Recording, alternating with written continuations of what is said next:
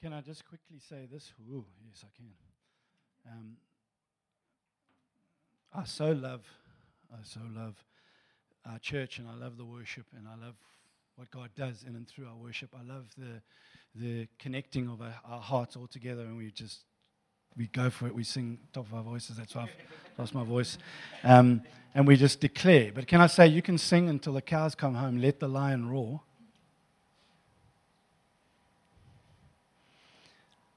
Can I ask you, let the lion roar? See, that's a faith action, that's not a song. And this is how he roars. See, by posturing our hearts, by receiving when he speaks, when he roars, we've let the lion roar.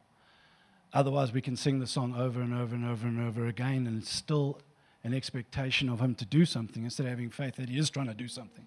Amen. As we were, um, as Connor was just speaking there, I just I saw a picture it's of the cross, the finished work of the cross, and when Jesus said, "It is finished," that was the lion roaring. It is finished. And when the lion roared, after the lion roared, then there was an earthquake and the rocks split. Can I encourage you this morning that as the lion roars through his word this morning, let him break the rocks that are in your life, those things that are holding you back, those things that are stopping Him from being operating and being able to work in and through your life. Amen. I believe with all my heart in these last days, I believe there's a challenge that's going out. Last night I just felt the Lord drop this in my heart. Uh, it's found in 1 Kings 18:21. So this is the title of um, what I want to share this morning. Is 1 Kings 18:21. It's the it's the story. It's a beautiful story about um, Elijah and about the, the prophets of Baal. And we know all that beautiful story, but it starts off in, in, in verse uh, 21. It says, Elijah said this to the people How long will you go on limping between two opinions? How long will you go on limping between two opinions? Baal was actually the king of the demonics at that stage. And, uh, and so he was declaring to Israel, he was saying, How long will you drift between two opinions? If, if the Lord be God, follow him. It's very interesting. If you go study that, you'll see. He said, If the Lord be God, follow him. Not worship him, follow him. If Baal be God, follow him. And then what's so amazing, what's so beautiful in that understanding is that Elijah uh, says, I'll tell you what, you can go first. So off they go first, the 400 prophets, and they just, they're going for it. In, the, in the nature of what they did, they cut themselves, they screamed, they shouted, they went all the way till noon. They did everything they could. They were, Elijah was just helping it on. I, I don't think we read the Bible with a sense of humor. But Elijah was kind of going, maybe he's asleep, maybe he's gone somewhere, let's just.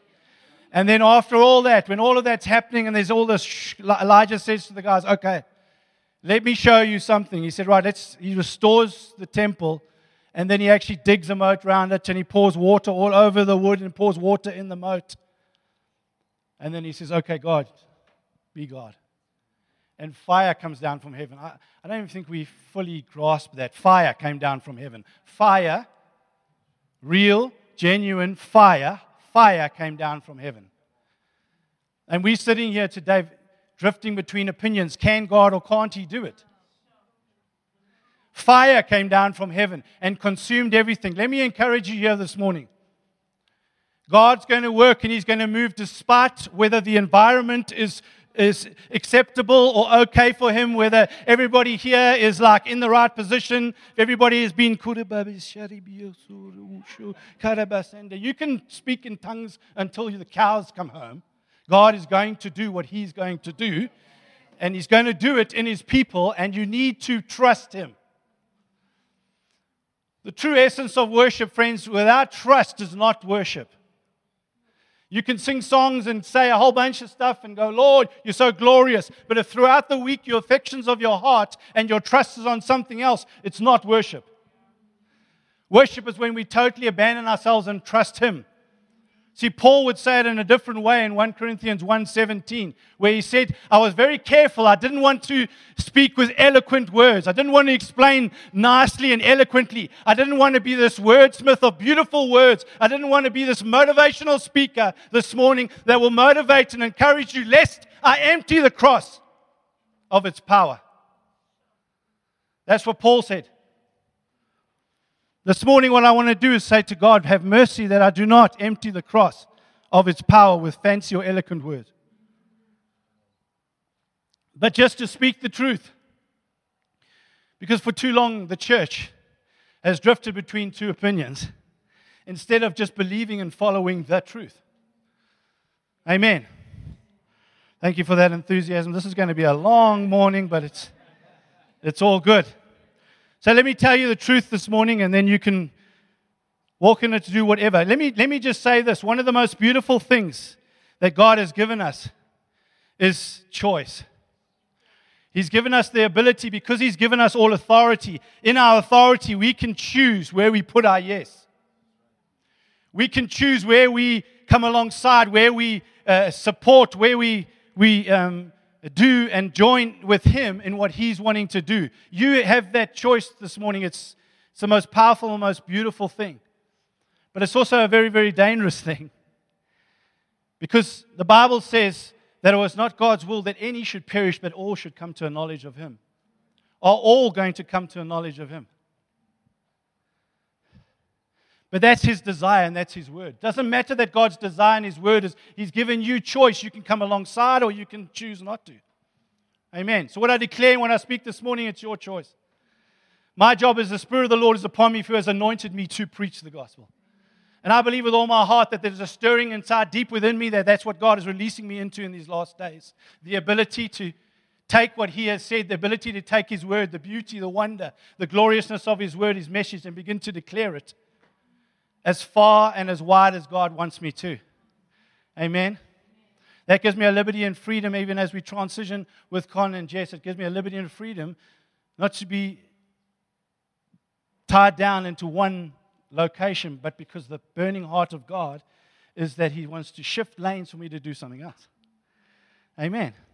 That's what we call to, friends. We call to be the body of Christ, just shifting, moving as God is leading and as God is declaring. Amen. Amen. That's not to scare you, that's to, that's to encourage you.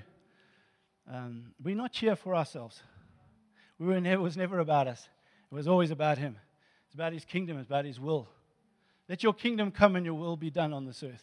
How many know that the kingdom and heaven are not the same? How many know actually that kingdom is a place? It's not a pipe dream, it's not a nice little fantasy world, it's actually a place. Heaven is a place. We know that? I'm going to go there. Unless Jesus comes and then they're going to all become one realm. How many know that, the, that heaven and the earth were one realm when everything started in the garden?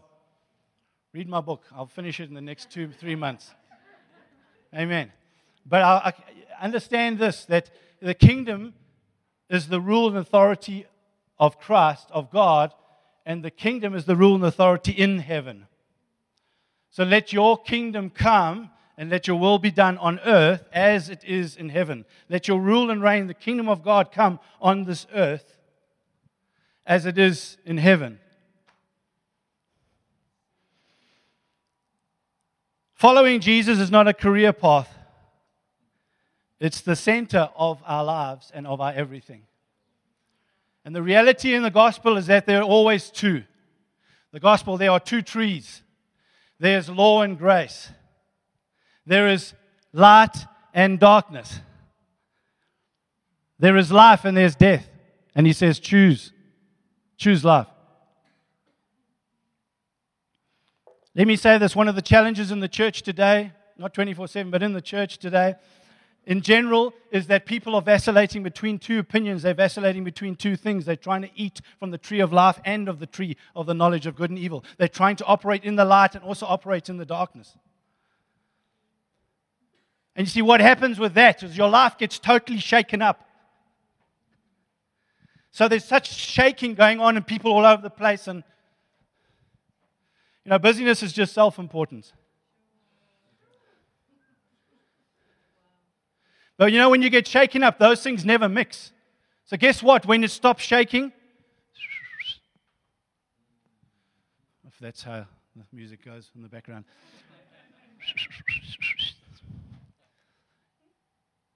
See, they don't mix. Choose one. So let me start and say this. In Genesis chapter 1, in verse 26 and 27, it said, Let us make man in our image and in our likeness. And he made male and female in his image and in his likeness. It's beautiful. He was made in God's likeness. How many know that God's a spirit? Right? So when, when the Bible says he was made in his likeness, he doesn't mean in his bodily likeness because he doesn't have a body. He's a spirit. So we're not, if you just look at one another and say, oh, you look just like me. No, you don't. You're all completely different. It's not about a physical looking alike. So what is he talking about? In the image of God and our likeness has got to do with who he is. It's got to do with God's nature and who He is, right? That's inside of every single one of us, and we become one body and we can become and look like Jesus. How many know we're not going to have to, even though the world's trying, get beards and um, and uh, and and look, and have long hair and begin to look like Jesus? We look like Jesus because we display the character, and the nature of who He is. Amen.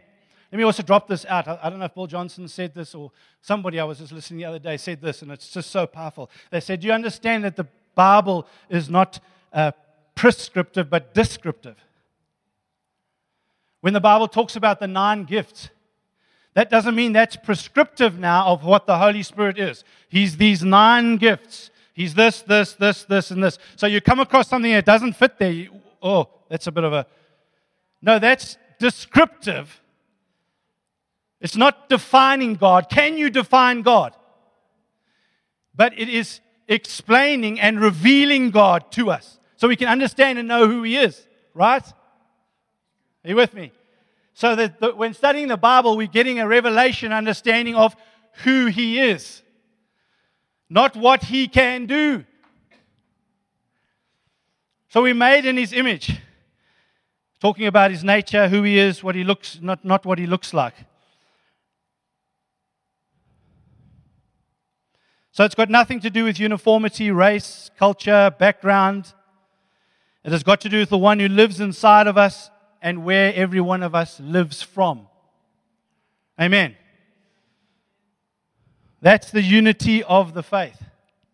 How many know in Ephesians chapter 4 you will see maintain the unity of the Spirit, but we have to, we're eager to attain the unity of the faith. This is the unity of the faith that I'm talking about this morning. And can we get this one also out of the way because it come, came about because the gospel was preached as some kind of personal benefit. And it was all about us. It was a ticket to heaven. It was my ticket to blessings, my ticket to a good life, my ticket to get the promotion, my ticket to get the parking outside supermarket right in the front. It was my ticket. So faith became a way of getting my ticket. Instead of faith being a perspective in the way we see life, and the way we operate in life, and the way we trust God, and we, the way we uh, um, move and flow in the things of God.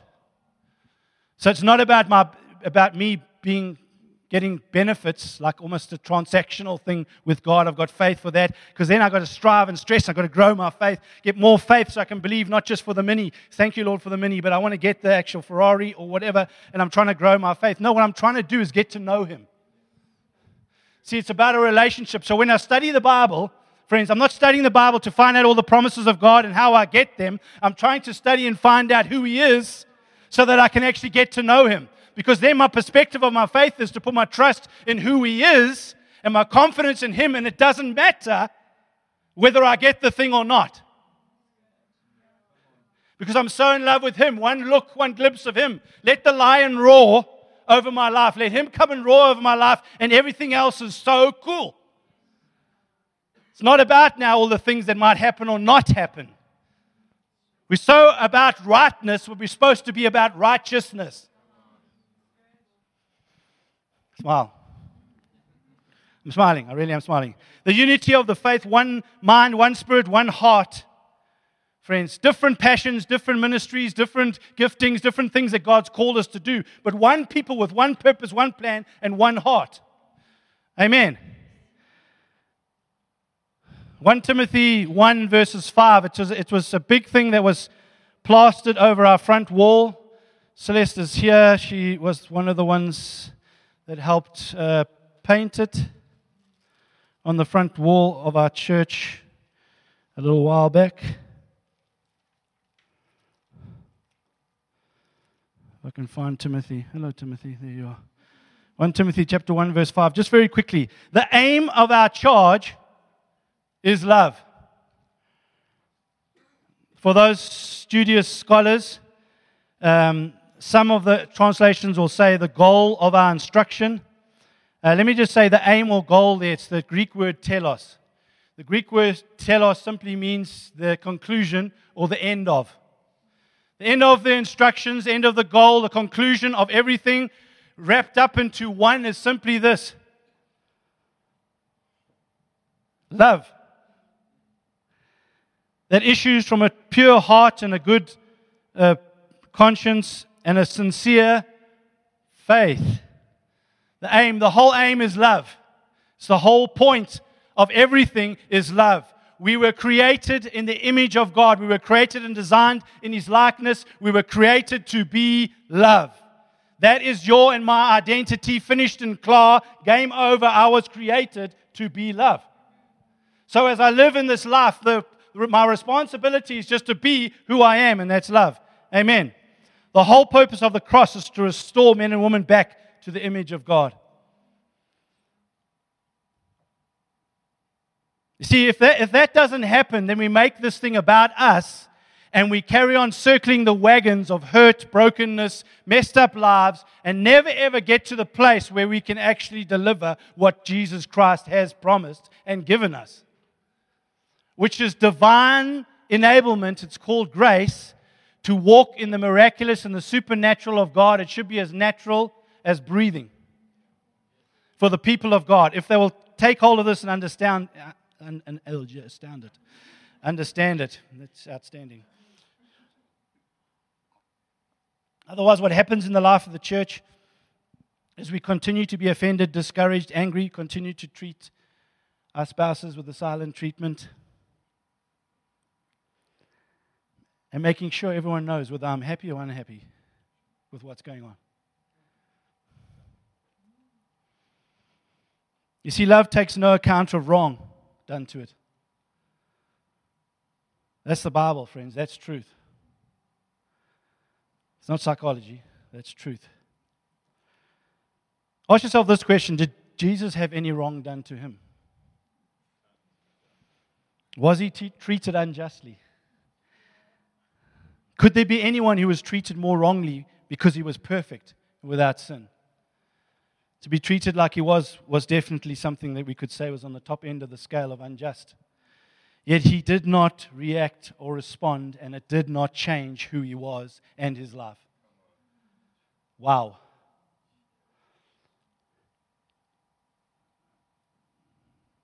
He just loved. Can I also say this? This is going to go, I'm sorry, just turn the notch up. You can fix it whenever you feel like it. Uh, my last time I'm preaching as a, as the lead elder, so I'm just going to turn it up a little bit. Let me say this. I wonder in Jesus' life if he was going through all this stuff and all these the rejections and people accusing him and shouting at him and telling him a whole bunch of stuff and going through. I wonder if Jesus uh, in his day didn't go, you know what, come to the end of the day, John, don't you want to just come and sit with me by the table? I just want to share some of the stuff that I've done throughout this day. Yeah, people, oh, yo, the rejection and the hurt. Let me just share because I need, I need to get this off my chest. I need somebody to help me just process this. It must be hard for him. Eh? He didn't have anyone to do that with. Just maybe sometimes we've believed a lie that that whole process actually is just a lack of faith. I'm smiling. I'll dive a bit deeper. Just maybe those hurts and those feelings and those rejections are not of faith.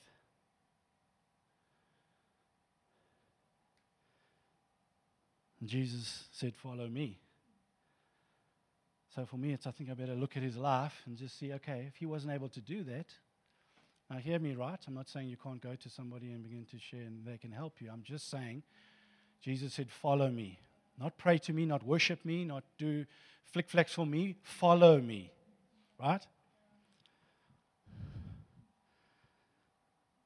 What's an amazing truth for me is that truth itself came to this world and stood, stood and spoke, and the, the Bible says that he came to his own and they knew him not. And when he spoke, they said he was lying. The challenge here today is whether you will accept and take truth and dare to put your faith to it and dare to believe. I believe this is the end time church.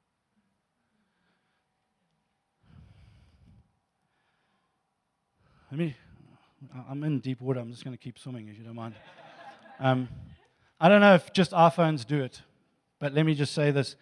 Um, at the end of every single week, my phone gives me a little report. It says your usage for this week is 5.7 hours per day on average, or whatever. Can I just encourage you about this? That that little report that comes every single week, can you realize that you get a little report from the Lord every single week as well.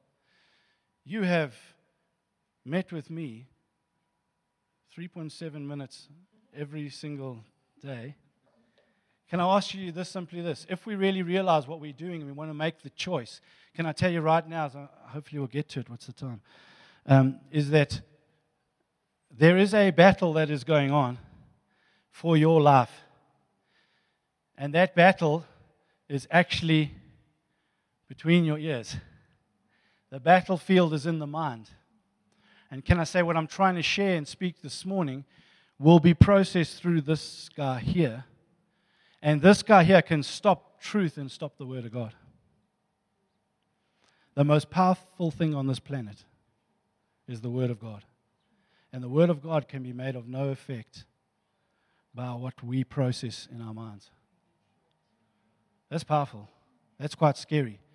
So I want to encourage you and I want to say this that this guy, if you're using him 5.7 hours of every single day and you're spending three hours with the Lord every single day, I'll just ask you who's winning? Who's winning? Surely we want to say whatever we, our usage of our phone is, can we make sure that our time with the Lord is more? You go, but I do my whole business through this phone. And?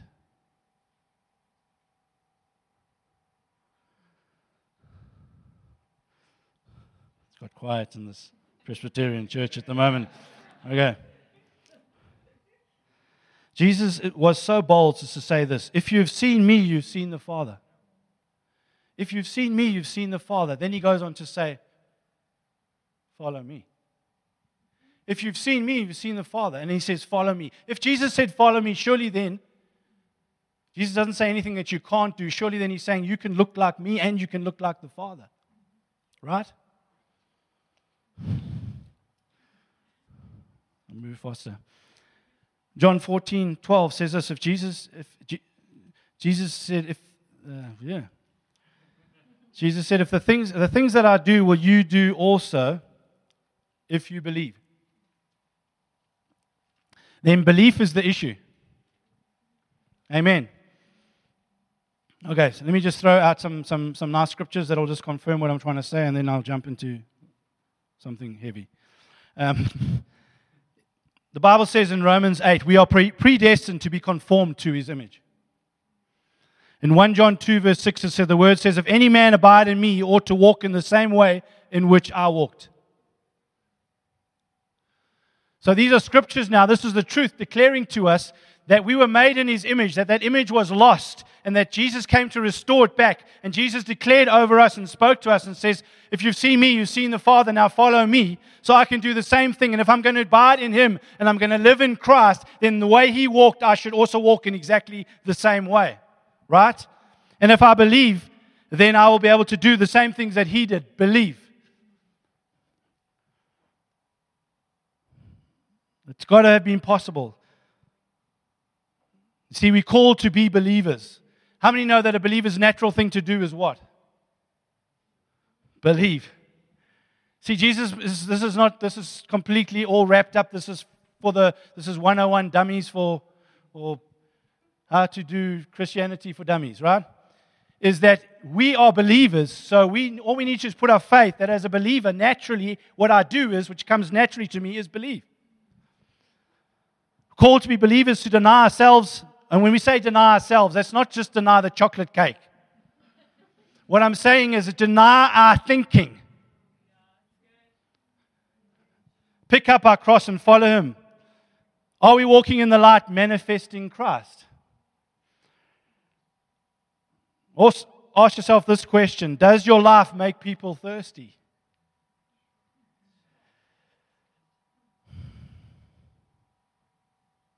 See, the reason is for a lot of the time in the church is that we're We've got mixed up, we're shaking between the two of denying ourselves and operating in Him and His identity and who He is, and, and, and also operating in our own identity, identity and our own plan and purpose and trying to fulfill that. You can't do both, church. It's getting shaken. Just choose Him. Choose to, to, to live and to, to move in the identity that Christ paid for you, which I'm about to tell you. Otherwise, we sit there and then all we do is um, we tip God dependent on how well he's serving up on our plates. If the steak's really good, get a better tip. Colossians 2 says this He is the fullness of the Godhead bodily, and we are complete in Him. Psalms 34:10 I have I lack no good thing. So I am complete in Jesus and I lack no good thing. Can we live in that now? Yes, we can, but it takes believing. It takes stepping out and trusting that what he said was actually true. Amen. I have oneness with God. I have forgiveness of all my sins. I have new life through Jesus Christ. I have new hope, mercies, new grace, new future. There's nothing stopping me now but my believing. So I can wake up in the morning and have my spouse, my friends, my church, my past, my experiences be my barometer. And then I'm only as good as they are treating me. So when I wake up in the morning, what is your and my barometer? Is your my barometer how my spouse treated me uh, last night, how my friends are treating me, how the church is treating me? Because then I, my whole life operates only on dependent on how they are treating me. And I didn't know the Bible said that they were Lord. Or I can just wake up to be like him and to be what he paid for and to live in the identity that Christ paid for me. Amen.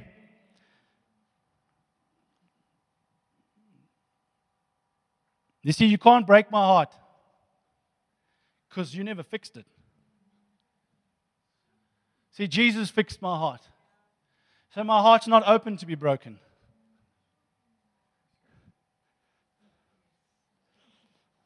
I think that's probably needs to go down wait here, but I'll, I'll leave that for now.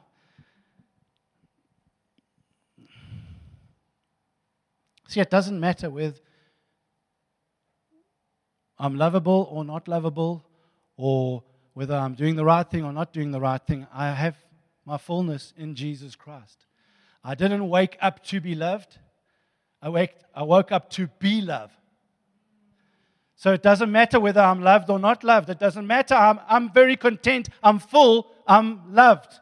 Loved by Him. I'm secure. There, we've already won the victory. I'm just moving towards triumph. I'm already in victory. So I'm already celebrating who I am in Jesus Christ, right? Right?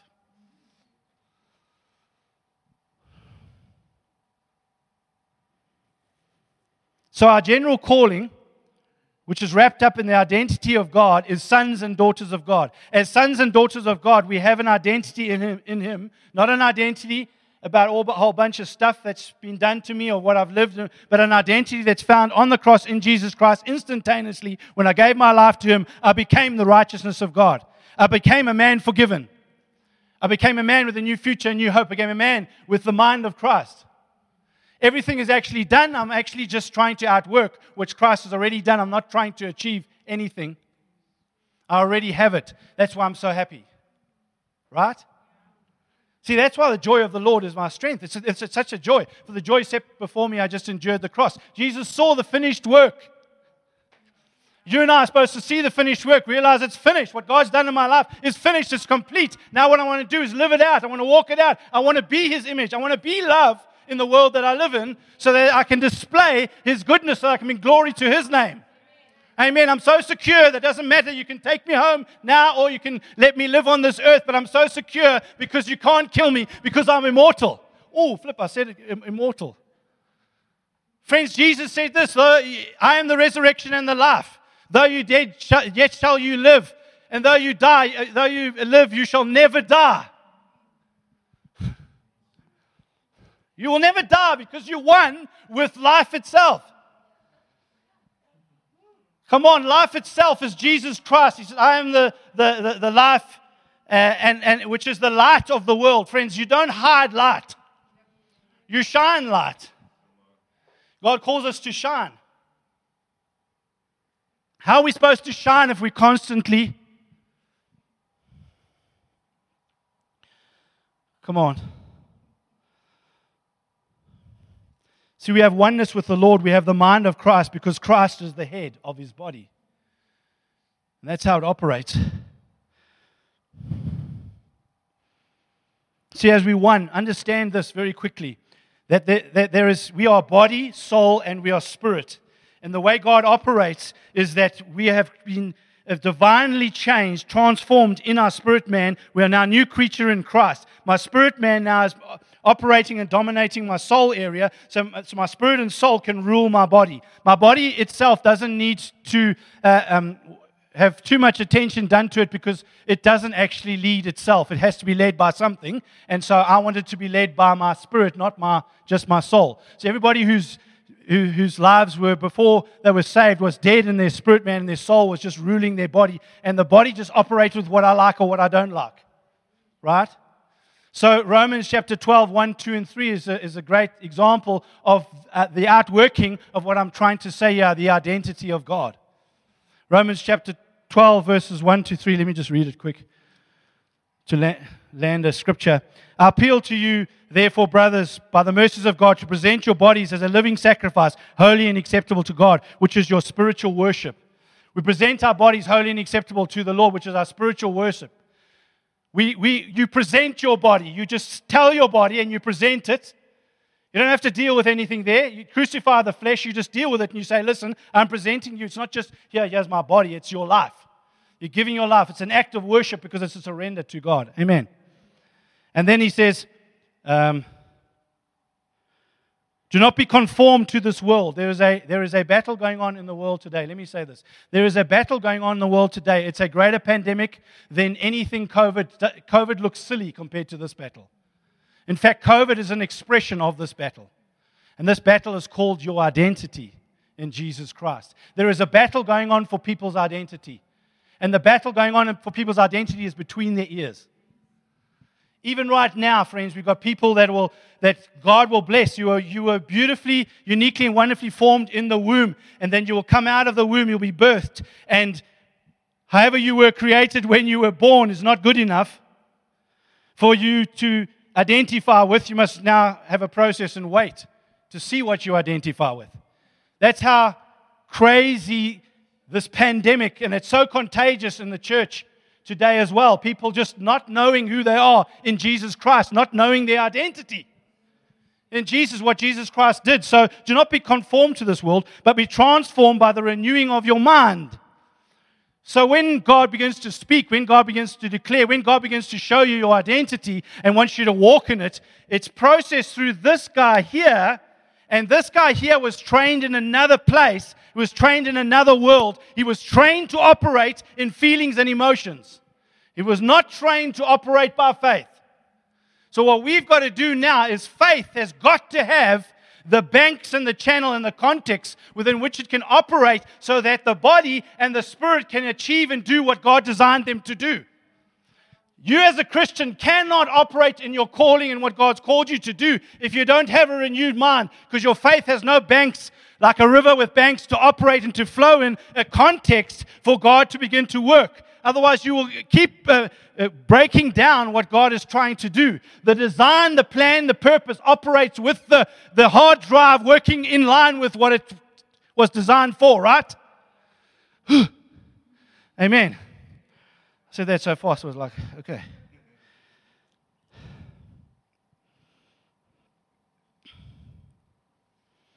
Let me leave that.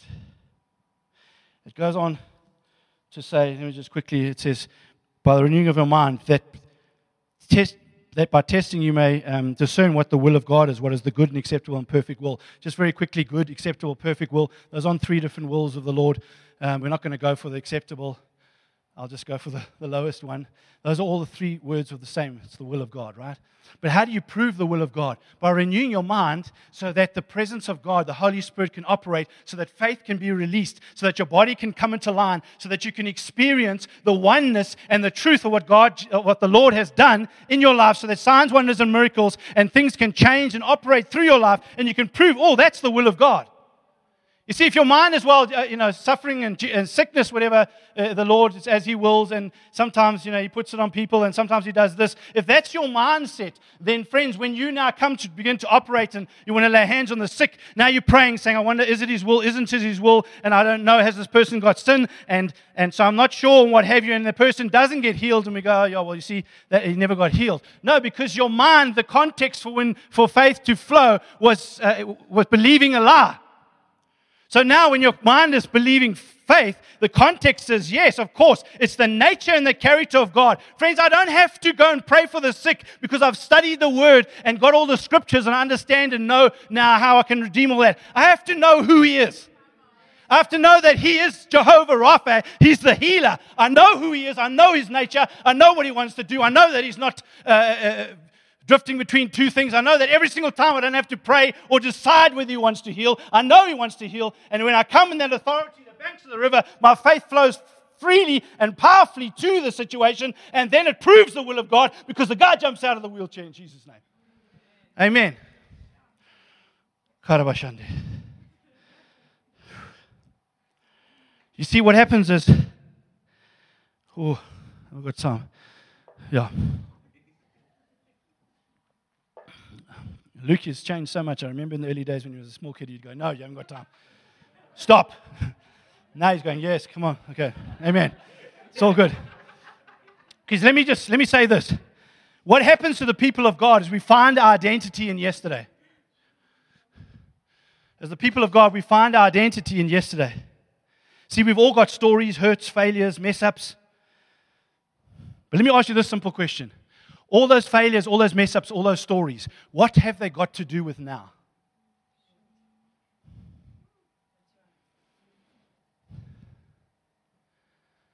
I'm telling you, this will set you free from a lot of money paying for counselors.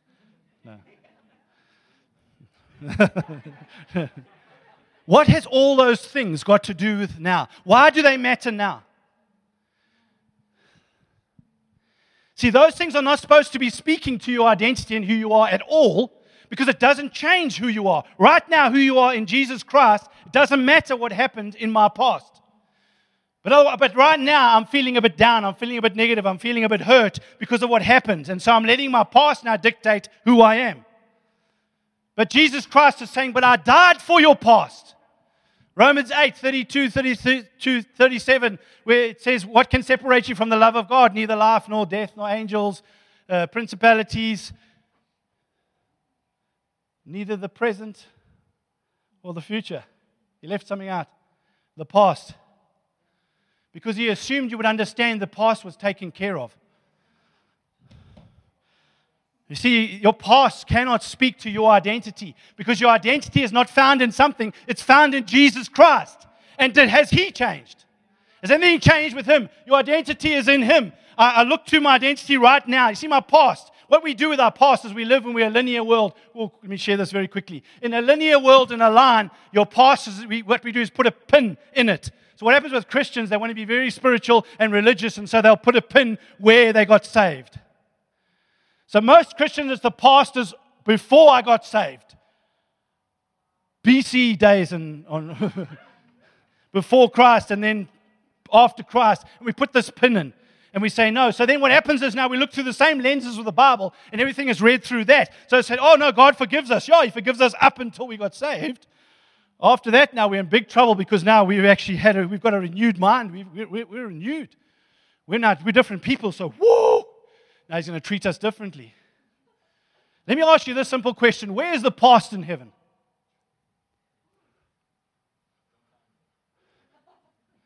It's exactly the truth. See, where's the past in eternity? See, Jesus broke into a linear place, but he lives in a place where there is nothing else but now. See, so what does the Bible say? Now faith is. Now faith is. What's the past? Anything behind now.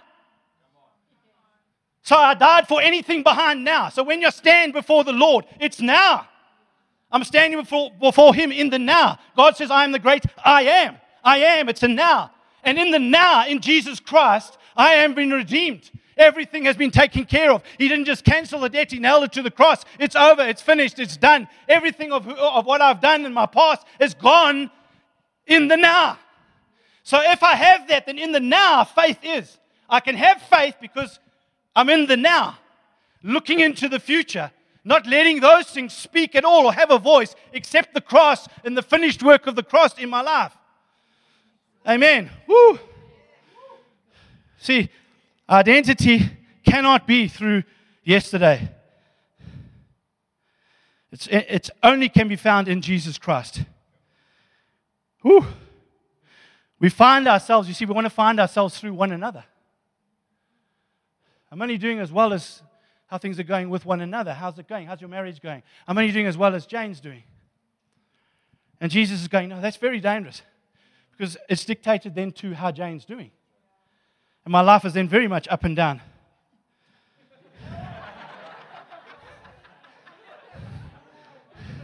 Anyone want to invite me for lunch? Anybody? Anybody going to invite for lunch?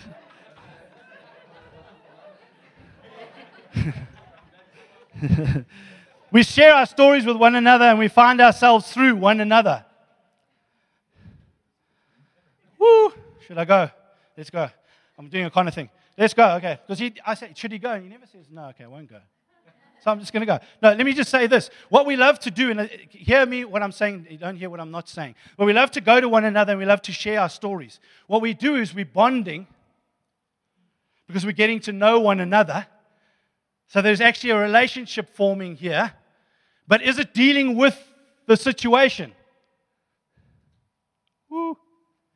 Because the answer is not to bond with the story. The answer is to take the person to the truth and let them begin to declare and speak and walk in the truth. The, the answer is not found in the story. It hurts, it breaks my heart. Jesus, it broke his heart, but he never cried for himself. He cried in compassion for those around him that were broken and that were hurting, but he didn't leave them there. He would take them to the truth so the truth can set them free. How many know? Uh, uh, uh, John chapter 8, verse 32. It says, um, If you'll know the truth, it'll set you free. And whom the Son sets free is free indeed. How many know whom the Son sets free is free indeed? So when Jesus said it's the finished work of the cross and it's finished, the Son sets free, it's free indeed. That means it's completely free, it's done. So every single one of us, the Son set you free on the cross. So it's a done deal. You are free, right? But if you know the truth, it'll set you free. Oh, so I am free. But if I believe a lie, if I don't know the truth, I can live in bondage even though I'm completely free. This new identity in Christ is completely free. Free from what? Not from tax and free from yourself. The greatest enemy of freedom is yourself. Five minutes. See, there's so many things that dictate and tell us who we are instead of trusting the word and trusting the Lord and walking in what He said you are. And let me just say this very quickly. I'll say that who we are. How many know uh, Gen- um, Genesis?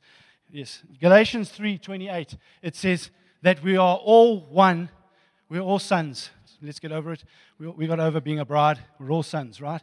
So it's crazy that the Bible, some guys are trying to translate now to make it gender. You know. Oh, shut up.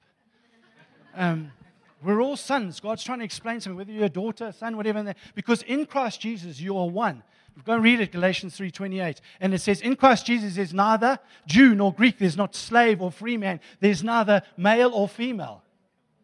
So in Jesus Christ, your identity is not a gender-related thing. It's a, it's a, it's a God uh, uh, thing to every single one of us, no matter who we are. We're all the same. We have the same identity in God, same value, same everything else. However, even though you have that, there are also the plan, the purposes, and the designs of God in our lives. But we don't find our identity in those things. We find our identity in Him, right?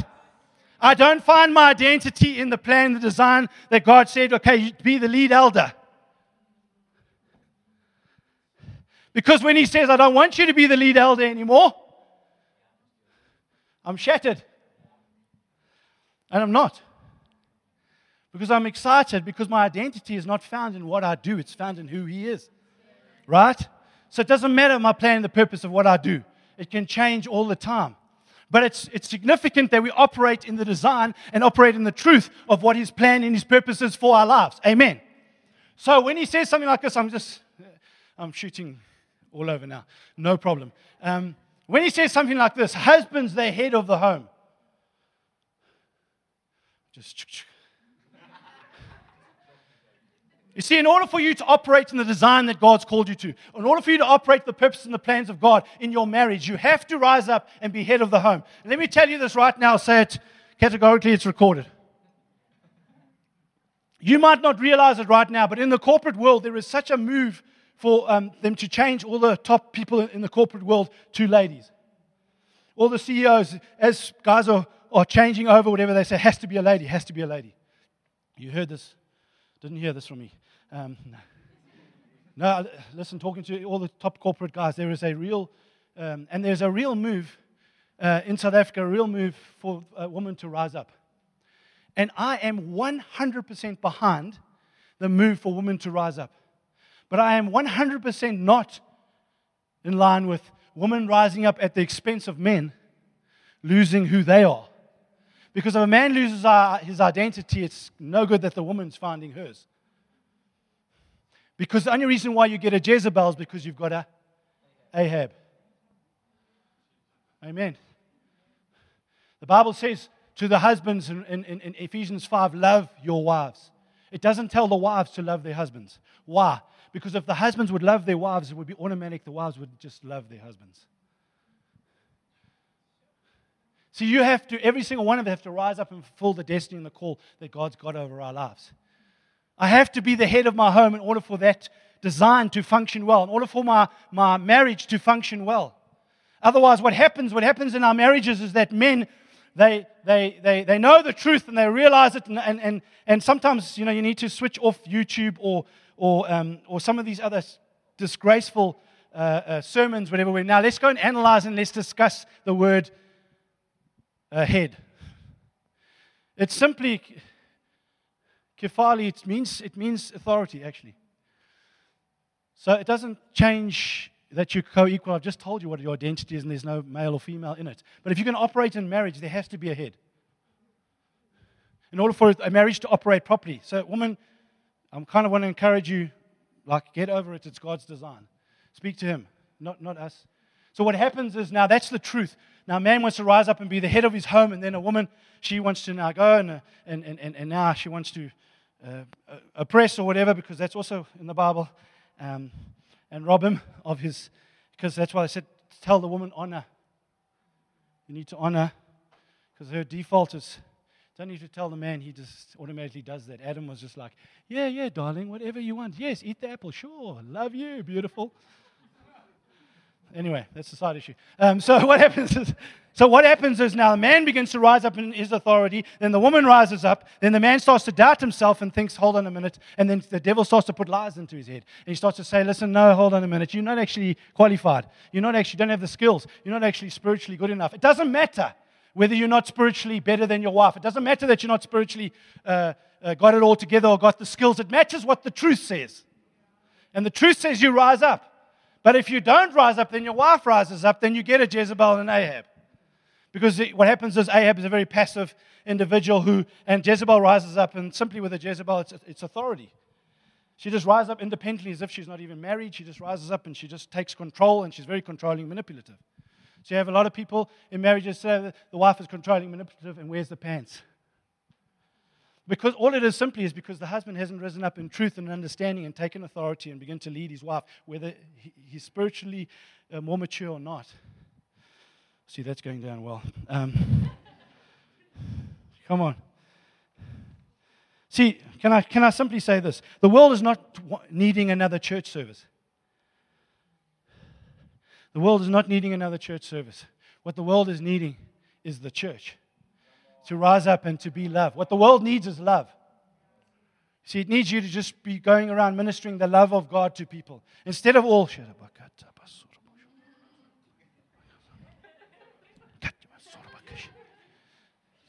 It just it actually needs love. It's, it's shush. Stop being so important. Bring yourself down. Humble yourself and actually just love that person. Because it's love that will lead to repentance. Amen. Oh, there's so much, Lord. Oh, I could say. Uh, just another very quick one is too. Also, it's a very it's a big topic, but let me just say it. Um,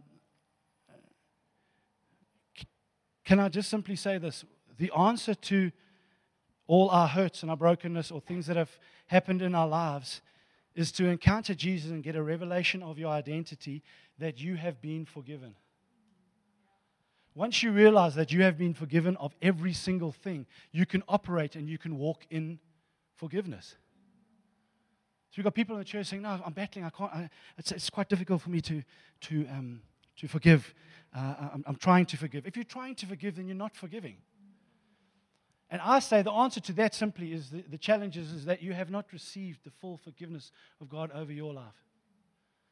The reason why a lot of men don't love, by the way, is because the Bible says you need to love as you love yourself. Half of them don't love themselves. See, forgiveness, friends, once you understand that you've been forgiven and you, God's taken care of everything, why would you want to hold anything against anybody else? So when you come to church, you don't carry any issues anymore. You don't carry unforgiveness. You don't carry hurt. You don't carry, you're not that anymore. You've, your identity is now found in Christ. I don't have issues.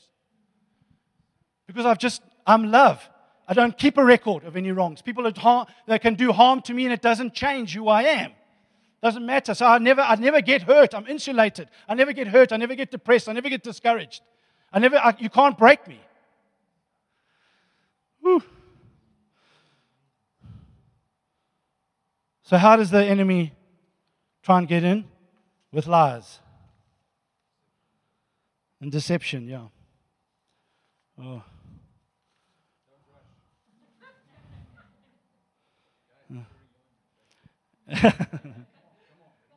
See, doesn't matter. Can I say this? In, our, in the kingdom of God, in the walk in the Lord, everything must just continue, continue, continue. We, when we get filled with the Spirit, it's not an event, we continually get filled with the Spirit when we, we, we're getting to know Jesus and we're walking in the knowing of Him, it's a continual thing because you can know God. You can have been uh, in the Lord for, for 20 years, and the enemy can come and he can start to bombard you with a lie. And it's uh, Mark chapter 7 where Jesus said this the, You guys, you preach these traditions that make the word of God of no effect. Right? So we can preach these lies and these things that are illegitimate thoughts and, uh, or, or, or, allow them to attack our mind, which can actually undermine the most powerful thing on this earth, which is the Word of God. So we have to be very careful and constantly being aware. And that's where, I don't know if you guys uh, listened to Bill Johnson's message, um, he was talking about. Um, the mind of Christ and, and all of that. He was just sharing about the, the, the armor of God. And one of the armor of the God is the shield of faith, right? It's faith that extinguishes. See, faith is anchored in the Word of God, it's anchored in the nature of God.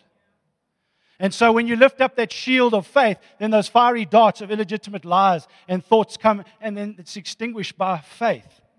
Right? Even the, the sword of the Spirit, that word there means a, it's a short little knife. It's not uh, a swashbuckling musketeer thing. It's a, it's a short little one. Why? Because what happened is the arrows were hitting, they, they would just dig them out and pop them out. The Spirit See, if you've got faith that's stopping the arrows, then the Spirit can just pop them out. Because truth, truth just stops all the lies. But when those lies come and bombard us, what we do is we allow that lie to just come and to land. And when it lands a little bit, how, how does it land? It lands when we give it time. I mean, we listen to so many stupid things like, no, time heals everything. Garbage. Jesus is the healer of everything. Time does not heal everything. Time allows you to put it into its little boxes and put it under the carpet. So when it comes, a lie comes in our minds, if we dwell on it, which means you give it time, you give it confession, you, you, you start to analyze. Analytical mind is not from God. As much as I love accounting, uh, debits and credits, that's not how God works. Adam and Eve never sat there, they didn't have any reference. They didn't have a history, they had nothing. They just, ha, whoa, this is a great body. How did I get you? I don't know. But they didn't look and say, God said, listen, can you name the animals? Well, let me just analyze that. When you mean animals, are you meaning these hairy things and this stuff that's walking around there? And what does that mean? What is... No, they didn't know. They just trusted. Right? The analytical mind. So you don't analyze, you don't let it land. Can I say is when lies come, you need to address the lies. You need to immediately address them. You need to take authority over them. Don't give it time. Otherwise, the lie, the lie takes root. And when the lie takes root, what happens is because now you've given it time, the lie puts its roots down into your personality and into your actions. So now you listen to a lie, you give it time, you think about it, and, and a lie, in order for a lie to be fruitful, you have to have other lies to feed the lie. So you sit there and you analyze. You know what the Bible says, just by the way, just very quickly. The Bible says simply this I'm landing, I promise. The Bible says simply this it says, if you're ought against your brother, then go to your brother.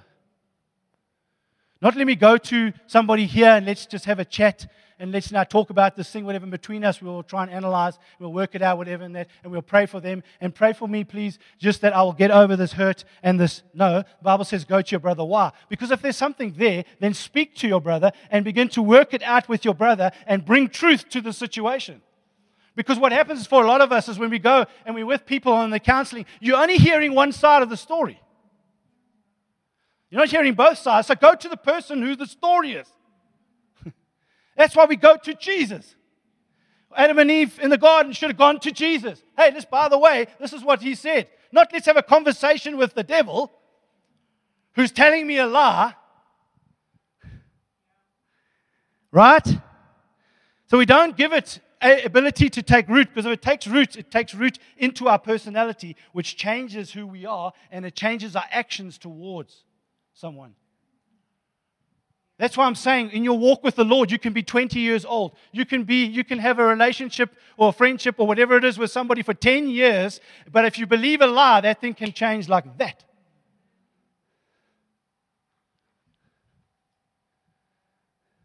See, so when we walk with the Lord, what I'm trying to explain to us is that our minds are vital. And I've landed. I promise I've landed. Let me, um, I'll take that away so I don't. Um, I just want to read, I want to read Philippians 1. Just so you go there, this, you end with this, it's beautiful. Um, is that God wants us to walk in our identity in Him. And if we are to walk in our identity in Him, I promise you, if you get this completely right, nobody ever again will come with any issues or any hassles in their life. And I have issues and hassles, so I'm putting my hand up and saying, I'm not saying I'm there, but I'm saying the reason being is because I'm complete in God. There is nothing short in my life. I didn't wake up today with something missing. Um, there's nothing missing. I'm complete in Him. I have everything I need. He's forgiven me. That's why when we, if you understand this as the people of God, we, if we get a, a, an understanding that we've been forgiven of all our sins, they're not speaking anymore. I can operate with such authority and such power, right? Right. Amen, Grant. Okay, let me just do 27 or something. Just my classes. Listen to this. Just this, this just sums everything up. And verse uh, Philippians 1:27. Only let your manner of life be worthy of the gospel of Christ. So whether I come and see you or am absent, I may hear of you that you're standing firm in one spirit, with one mind, striving side by side for the faith of the gospel. Isn't that beautiful? Straight away, you can see there's a family and unity thing. We're striving side by side for the faith of the gospel. We're contending for the faith of the gospel, to believe who we are and to operate in how God's designed and called us to. Amen. And not frightened at anything. Amen. The, this kind of people that understand their identity don't have fear. Why would you be afraid? See, if you, if you, if you understand this, there's no, these people aren't afraid. They're secure. If, whether I, I, live or die, for me to die is gain. There's no, no fear here. I don't, I, I'm not afraid. I'm not afraid of Matt, what he might, whether he would do. I don't want to use you, Jen, sorry. Um, I thought I could get in trouble. Um, Matt, I'm, no, no I, am not afraid because he, he can't do anything to me. He can't hurt me. He can't, he, all I can do is love him. My life is not dependent on what Matt is doing. Oh, anyway. Um, not frightened in anything by my. This is a clear sign to them of their destruction, but of your salvation, and that from God. But as it has been granted to you that for the sake of Christ you should not only believe in him, but also suffer for his sake. Ooh. I didn't go there today. But here's a wonderful illustration that actually the truth of the matter is that as we walk in in Christ, we're going to have some challenges and things, and, and there'll be some, some situations. So we do suffer because there's, a, there's things that happen in our lives, but it doesn't change who I am. It doesn't change my countenance. It doesn't change how I operate, how I see you, what I do. Jesus said this He says, Father, forgive them, they don't know what they're doing. What He's trying to tell us in identity in Christ, it's see the way God sees them, and then we can pray and say, Father, forgive them. They don't actually know what they're doing, they don't see who they really are, they don't see uh, their, their identity in you. So I don't, they don't wobble when they do that to me. I cry out and I pray and I say, Lord, change them. Amen. You see, when these attacks come and when things come against us, what we, we do first and foremost is to stand thee with thanksgiving. It sounds like scripture, doesn't it? In everything, give thanks. Thank you, Lord, that I've been washed in the blood. Thank you that I have been redeemed. Thank you that you see me holy. Thank you that you see me blameless and above reproach. See, that's faith now not, oh Lord, please help me now, whatever. Lion, come and, uh, and, and, and do this and that for me. The lion came, by the way. And I'm not knocking our band in what we sang. I'm just saying the lion's already come, right? Even though he comes all the time. Um, and then it says, have this mind that's in, in in Christ, have this mind in you. And then it's so beautiful. It says, There's any encouragement in the Lord, any comfort, any love, any participation in the Spirit, any affection, any sympathy. Complete my joy, by being of the same mind, having the same love, being in full accord and of one mind. Do nothing from selfish ambition or conceit, but in humility count others more significant than yourselves. Let each of you look, off, look not only to his own interest, but also to the interest of others. Have the mind among yourselves, which is yours in Christ Jesus. Though he was in the form of God, did not count equality with God something to be grasped, but emptied himself by taking the form of a servant, being born in the likeness of men, and, um, and being obedient even to the point of death. Wow. So, what's the reality here? The reality is, I mustn't think of myself more highly than I ought to. So, I, I have to be careful here because pride actually is a, an identity problem. So I come back into my identity in God. I don't think more highly than I ought to. And then in my identity in God, I've called to be loved. So now my, my responsibility is actually to love people. That's what I do. I just simply love him. I have this humility in my heart. So the only way that the enemy can stop me is trying to make me arrogant and to think more highly of myself than I ought to, and then also to stick the lies in my head that begins to tell me, no, you haven't been forgiven, or no, um, that, that, that hurt now, you just got to give it time um, because time is going to heal it. And actually, that, that person was very naughty to you and broke your heart. And then you have to, don't go and say, phone a friend, and then go to somebody now and begin to regurgitate all of the stuff and say, You need to pray for Susie. She's terrible. She has hurt me so, and what have you. What you need to do is first and foremost go to Jesus and say, Lord, forgive them. They don't know what they are doing. They're not seeing. I want to say, I want to thank you for who I am, first and foremost. I'm giving you thanksgiving. Thank you that I've been washed in the blood. Thank you that I'm, I'm, I'm righteous. Thank you that you see me perfect uh, and blameless and above reproach. And then also, I'll begin to rejoice that that's no longer me. See, it sounds like another scripture rejoice in the Lord always. I can begin to rejoice of who I am. But I begin to pray for them now and say, I can love them in that. Because they haven't, there's no, haven't hurt me. I didn't get up this morning for them to love me. Amen. Shall we stand? I could carry on and on and on.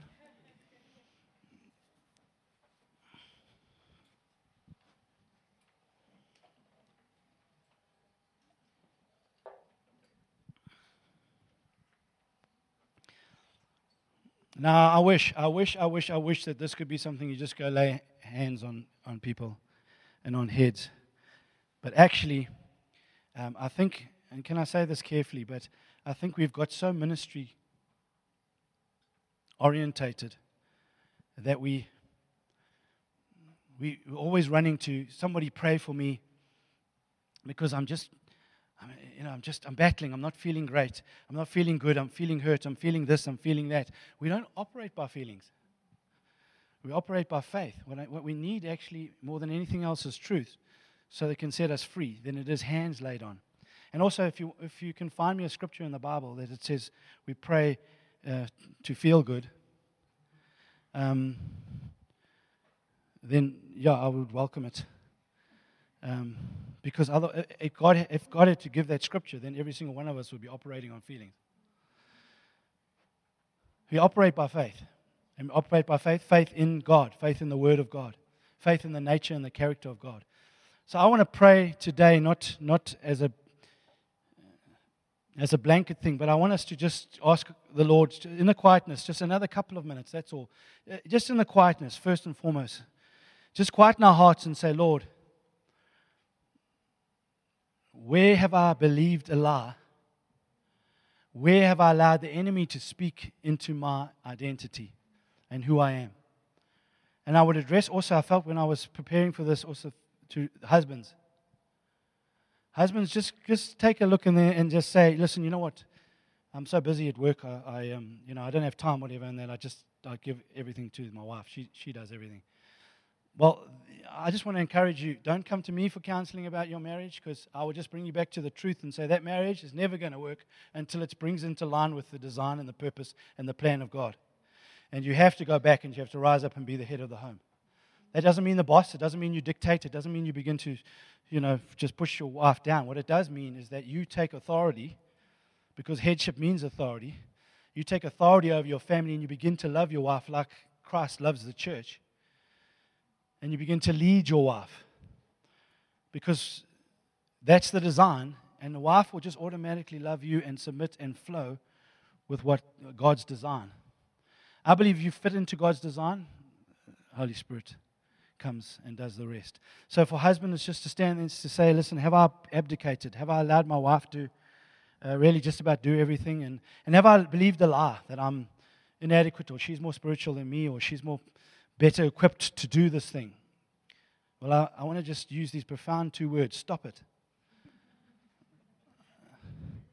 I want you to believe the Word of God this morning. I want to allow the Word of God to work in your marriages, in your life as husbands.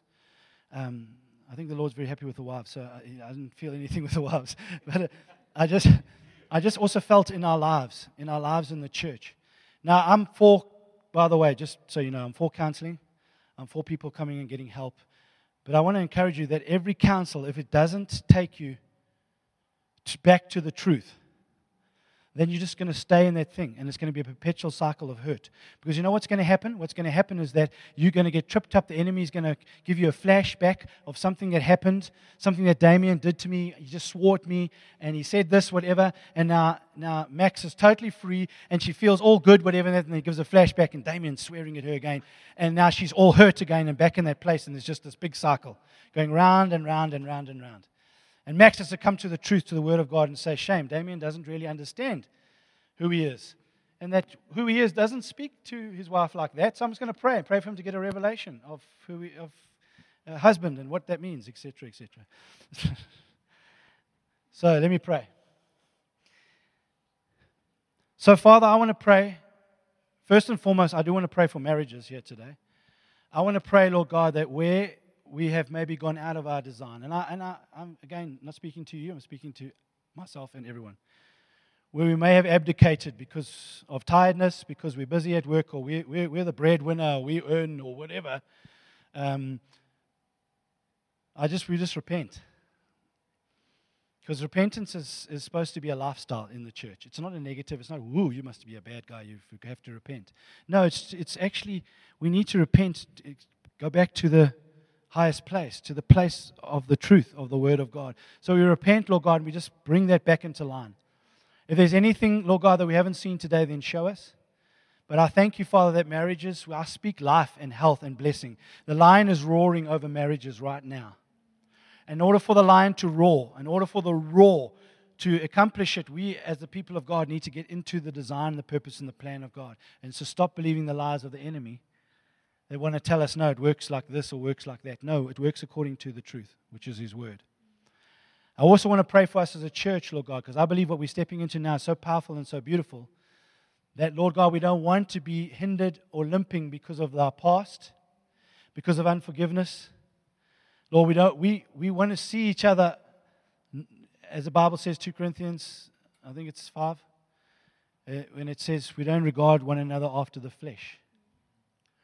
We see one another after the Spirit. We see one another as Christ sees one another. And where the enemy might have lied to us, we might have allowed that lie to creep in and to take root in our hearts and lives, even to put their, their roots into our personality, into our actions, the way we respond, the way we see and act to that person. I thank you, Father, now that we just repent of that and we ask you now to wash us clean of all of that, Lord God. Well, we already are washed clean. We just receive. We receive, we receive, Lord God, that you have taken care of all of that, Lord God. And we put our eyes back on you. And we put our eyes back on our identity in Christ and we say yes to all that you did, the finished work of the cross. And we say, Lord God, you said to put a guard. We put a guard, Lord God. We thank you that right now we declare we have the mind of Christ. We have the thoughts of God.